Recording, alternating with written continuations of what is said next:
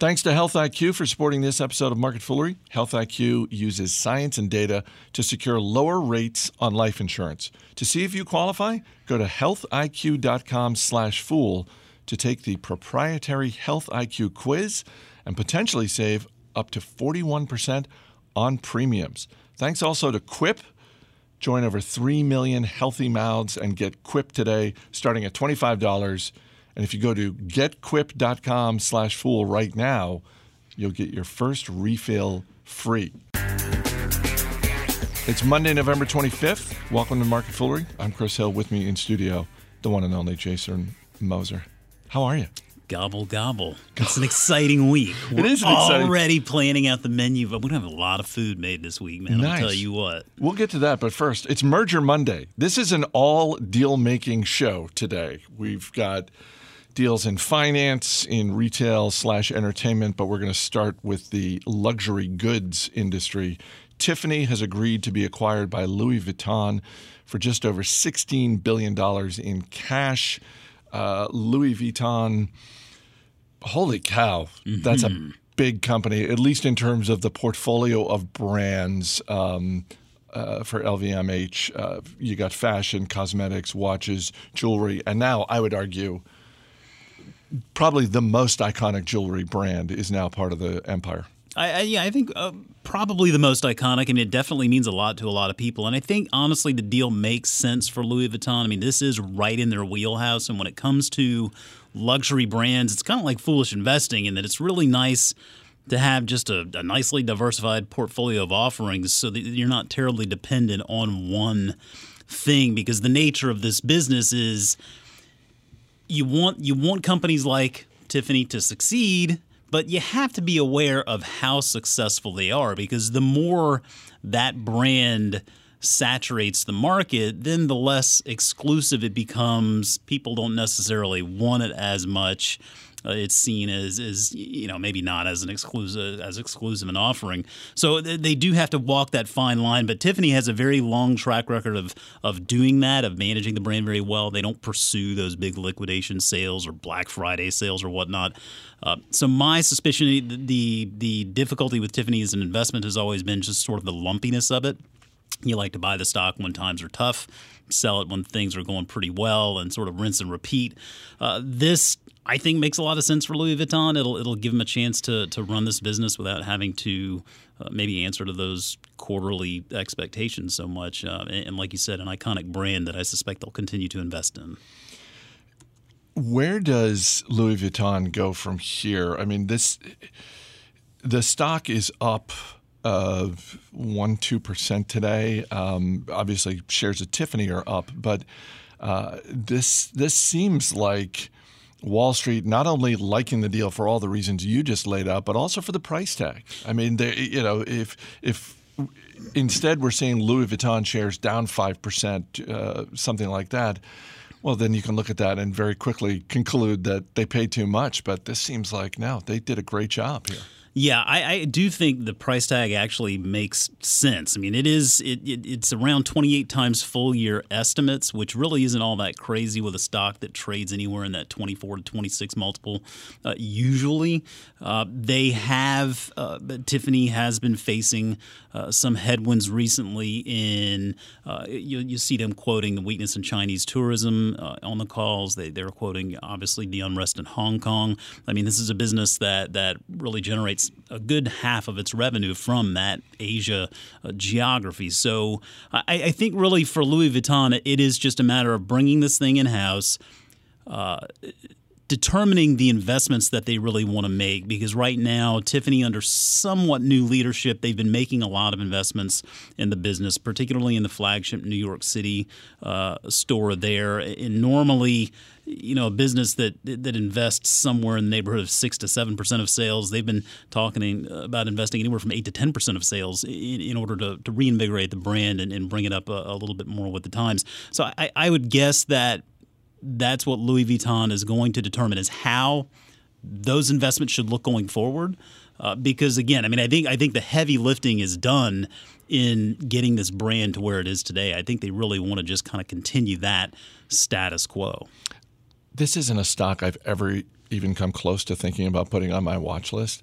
It's up 50% over the past year. It makes me think maybe I should widen my gaze a little bit. Well, I mean, I agree with you to a point. It's one that I've followed for a long time, and in one that I saw just over and over again. I mean, it really is, like many plays in retail, it is one of those types of investments where you have to buy when the news is really not so good, and then you have to be willing to sell when things are starting to look a little bit better. It's a difficult investment to buy and then plan on owning for 3 to 5 years unless you feel like you could really stomach the volatility. But, I mean, we go back to the summer of 2018.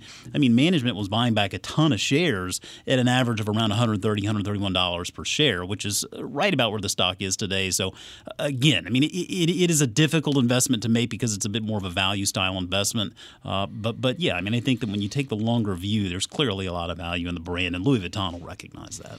All of the paperwork is finally done. It is now official. Charles Schwab is buying TD Ameritrade for $26 billion in stock. Both stocks up a little bit today. We were talking about this on Motley Fool Money, and you were making the comment that you used to be someone who had money with Scottrade. Then TD Ameritrade buys Scottrade, and you had to go through the whole process of a platform switch. I was struck by the fact that this morning on CNBC, they were talking about this story. Kudos to Becky Quick for being the first person to break this story last week. They were talking about the very real possibility that Schwab keeps Ameritrade intact as a trading platform, that they're sort of looking at where is the overlap, and there's not – basically, there's a good case to be made that Schwab decides, you know what, we're going to keep the Ameritrade trading platform right where it is. I actually think that's – I would not push back against that at all. I mean, I first and foremost hope they don't use this deal as an excuse to then just conveniently pivot away from those $0 commissions that we've come to know and love over these past few months, because you're looking at consolidation here where ultimately they could start maybe exerting a little bit more pricing on that side if they wanted to. I don't think they will do that. But to your point, yeah, I mean, I did notice on my TD Ameritrade platform today, I logged in just to check something out, and there's the big yellow bar up there that's saying, hey, guess what? You know, we're becoming a part of the Schwab family. And immediately my stress level jumps up just a tad because I know I'm going to have to deal with some sort of customer experience here that's going to be less than optimal. And so from that perspective, particularly when you consider that the Scottrade migration didn't really happen all that long ago. And I think a lot of people out there really do like the platform that TD Ameritrade has. A lot of users have really come to like the way that it works. I wouldn't be surprised at all to see them just leave that alone and keep doing what it's doing, because it is really – it's nice to have the scale. It's nice to have the numbers in your favor. But it's a real opportunity for Schwab on the customer side, right? On the customer service, customer experience side, I mean, they could go one of two ways with this, but it's a real opportunity to show that customer centricity. And I think one way to do that would be to at least offer up the perception that you, even though you might be a part of this bigger family, you still have choices in how you choose to transact. And particularly since a whole bunch of TD Ameritrade customers, including you, have already gone through the process of being essentially migrated over from the Scottrade platform. Mm-hmm. So you like to think that they're going to be smart enough to be sensitive to that and act accordingly. I would think so. I mean, again, that's anyone's guess. I mean, I have to believe when you've got people in the executive suite making that kind of money, they're thinking about these kinds of things, and hopefully they're resorting to actual market data to get a better idea of what their customers actually want. There was a piece in the Wall Street Journal I was reading today. It's just an interesting sort of sub-angle to this story, I think, and it's in regard to registered investment advisors, and we probably don't think about that a lot given our job, but there are a lot of RIAs that use these big brokerages in order to transact for their clients. And when you look at Schwab, which is, I think, the largest platform in regard to RIAs, something like close to a couple of trillion in assets and 7,000 or so more RIAs, as they've taken that commission model basically down to zero, those RIAs matter even more now because they're responsible for parking a lot of that money that Schwab is going to be using to make their money with things like net interest income and account-related types of revenue there. So they're going to need to make sure, again, from a service perspective, that they're taking care of that demographic beyond just the retail investors like us. My suspicion is they will do that. I mean, it's a big company with a lot of experience in the space, and I think a reputation of wanting to do the right thing for the customer. So time will tell, but there's no question this is a whopper of a deal. Should I buy a couple of shares of E-Trade? Just on my fervent belief that I cannot believe that a year from now E-Trade is a standalone public company. With all the that we've seen over the last few months, including this consolidation that we're talking about today, I cannot imagine a world in which E-Trade is still a standalone public company in a year. Someone's going to buy them. So I agree with you. I think more than likely someone will. Now, with that said, we typically don't use potential acquisition as a thesis. But based on your verbiage there, a couple of shares, that would imply that, you know, that's a bit of a riskier move. So yeah, I mean, if you're looking to break a rule here or there, I mean, I could think of worse things to do. Quick shout out to Health IQ. If you're a runner or a cyclist or you're into CrossFit or another type of athlete, even a committed weekend warrior, or you're just someone who eats really healthy, you deserve to be rewarded for your hard work with more affordable life insurance rates. Health IQ can save you up to 41% because physically active people have significantly lower risks of heart disease, cancer, and diabetes. But these savings are exclusive to Health IQ. You won't find them anywhere else, and you must qualify to get a special rate. To see if you qualify, that's easy. Just go to healthiq.com/fool to take the proprietary Health IQ quiz. Depending on your score, as well as other related qualifying factors, you can save up to 41% on your life insurance premiums compared to other providers. That's healthiq.com/fool. And speaking of health, quick shout out to Quip, makers of the Quip electric toothbrush. They want you to know the one single discovery that matters most for your dental care, and it's simply this. If you have good habits, you're good. That means brushing for 2 minutes twice a day, flossing regularly. Quip makes that simple. Their electric toothbrush has sensitive sonic vibrations with a built-in timer and 30-second pulses to guide a full and even clean. Plus, Quip delivers fresh brush heads, floss, and toothpaste refills every 3 months with free shipping. I haven't tried Quip yet, but they're apparently sending some product for us to test out, and I'm excited about that because this is one of those sponsors that when I've talked to people around the office, and it just sort of comes, it's like, oh, well, you know, who's sponsoring the podcast? And I mentioned Quip. There have been a bunch of people here who are like, I use Quip. I love Quip. I love that stuff. Well, the subscription model is an extremely attractive one from an investor's perspective, and I've gotten a lot as a user out of my Harry's subscription. And given that I am a fervent believer in good oral hygiene, I think I'm going to have to probably give Quip a try myself. Join over 3 million healthy mouths and get Quip today, starting at $25. And if you go to getquip.com/fool right now, you'll get your first refill free. That's your first refill free at getquip.com/fool, GETQUIP.com/fool. Quip, the Good Habits Company. In 2007, eBay bought StubHub, the online ticket exchange platform, for $310 million. Today, eBay is selling StubHub for just over $4 billion. They're selling it to Viagogo. It's pronounced one of those two words. Viagogo, yeah. Which is an online ticket marketplace. This seems like a smart acquisition by Viagogo, and we've been talking for a while about eBay. Well, what's the polite way of putting it? They're still trying to figure it all out. Well, no, I was going to say, yes, they're still trying to figure it all out. But also, we've been talking for a while about how they've basically put StubHub out there to the world and said, is anybody interested? Yeah, and much like Louis Vuitton bringing Tiffany into its world, I think this makes a lot of sense for Viagogo. I mean, StubHub is certainly more in their wheelhouse than it is in eBay's. And I do believe, yes, eBay is still a business very much trying to figure it out. And it's just got a really funny history where these types of investments are concerned. I mean, if you go back, for example, just to 2016, eBay divested a really big stake, I mean, close to 20% stake in MercadoLibre. At the time, MercadoLibre was around $7 billion market cap. And fast forward to today, I mean, MercadoLibre is the same size as eBay at about $28 billion. So essentially, I mean, I don't know what the justification was at the time, but it seems like they left an awful lot of money on the table, and a lot of us were speculating that maybe eBay should consider buying MercadoLibre at the time, and I think that ship has certainly sailed.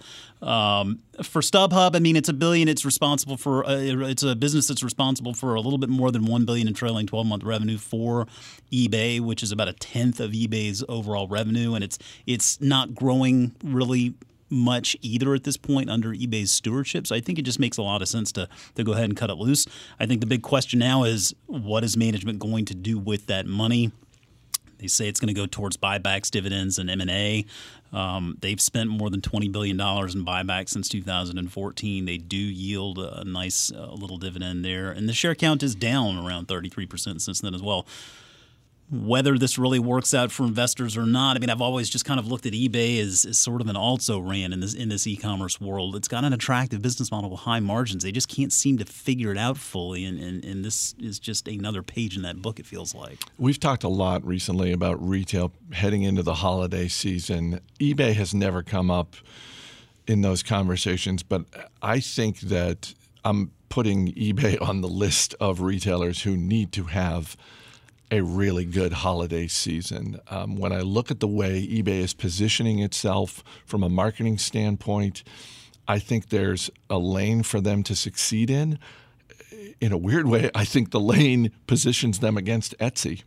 I think eBay is really trying to position itself as, this is the place where you can get stuff that you're not going to get elsewhere. It's also the place where you're going to get stuff for less than you're going to find elsewhere. But I think it's that first category that they really need to crush.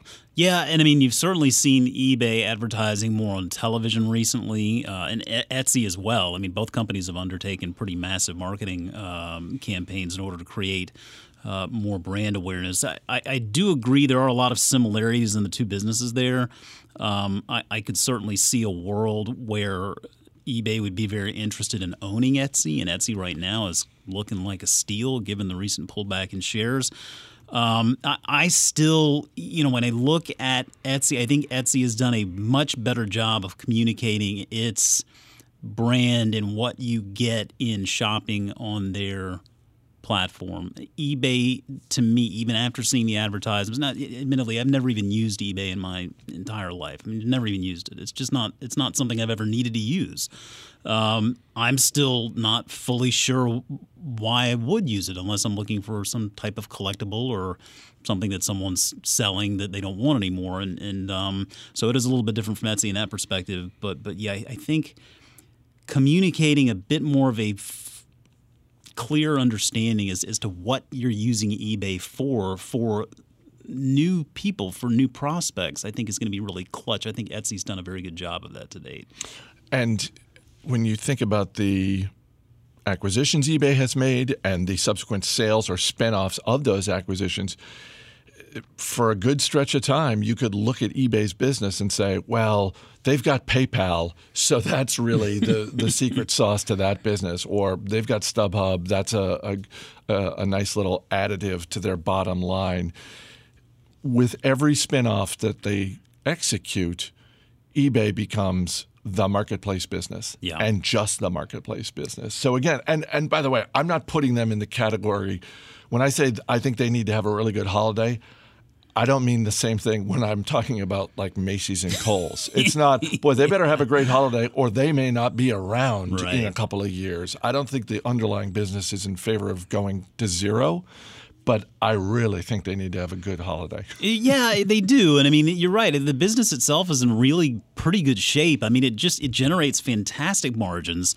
It's a cash flow rich business. They've got a nice balance sheet, especially after this deal when they unload StubHub. It really is just a matter of what they decide to do with those funds. And so maybe eBay is just recognizing their place in the world, and it exists as a smaller company than maybe what they once aspired to be. You can certainly do that, and investors can benefit nicely from it.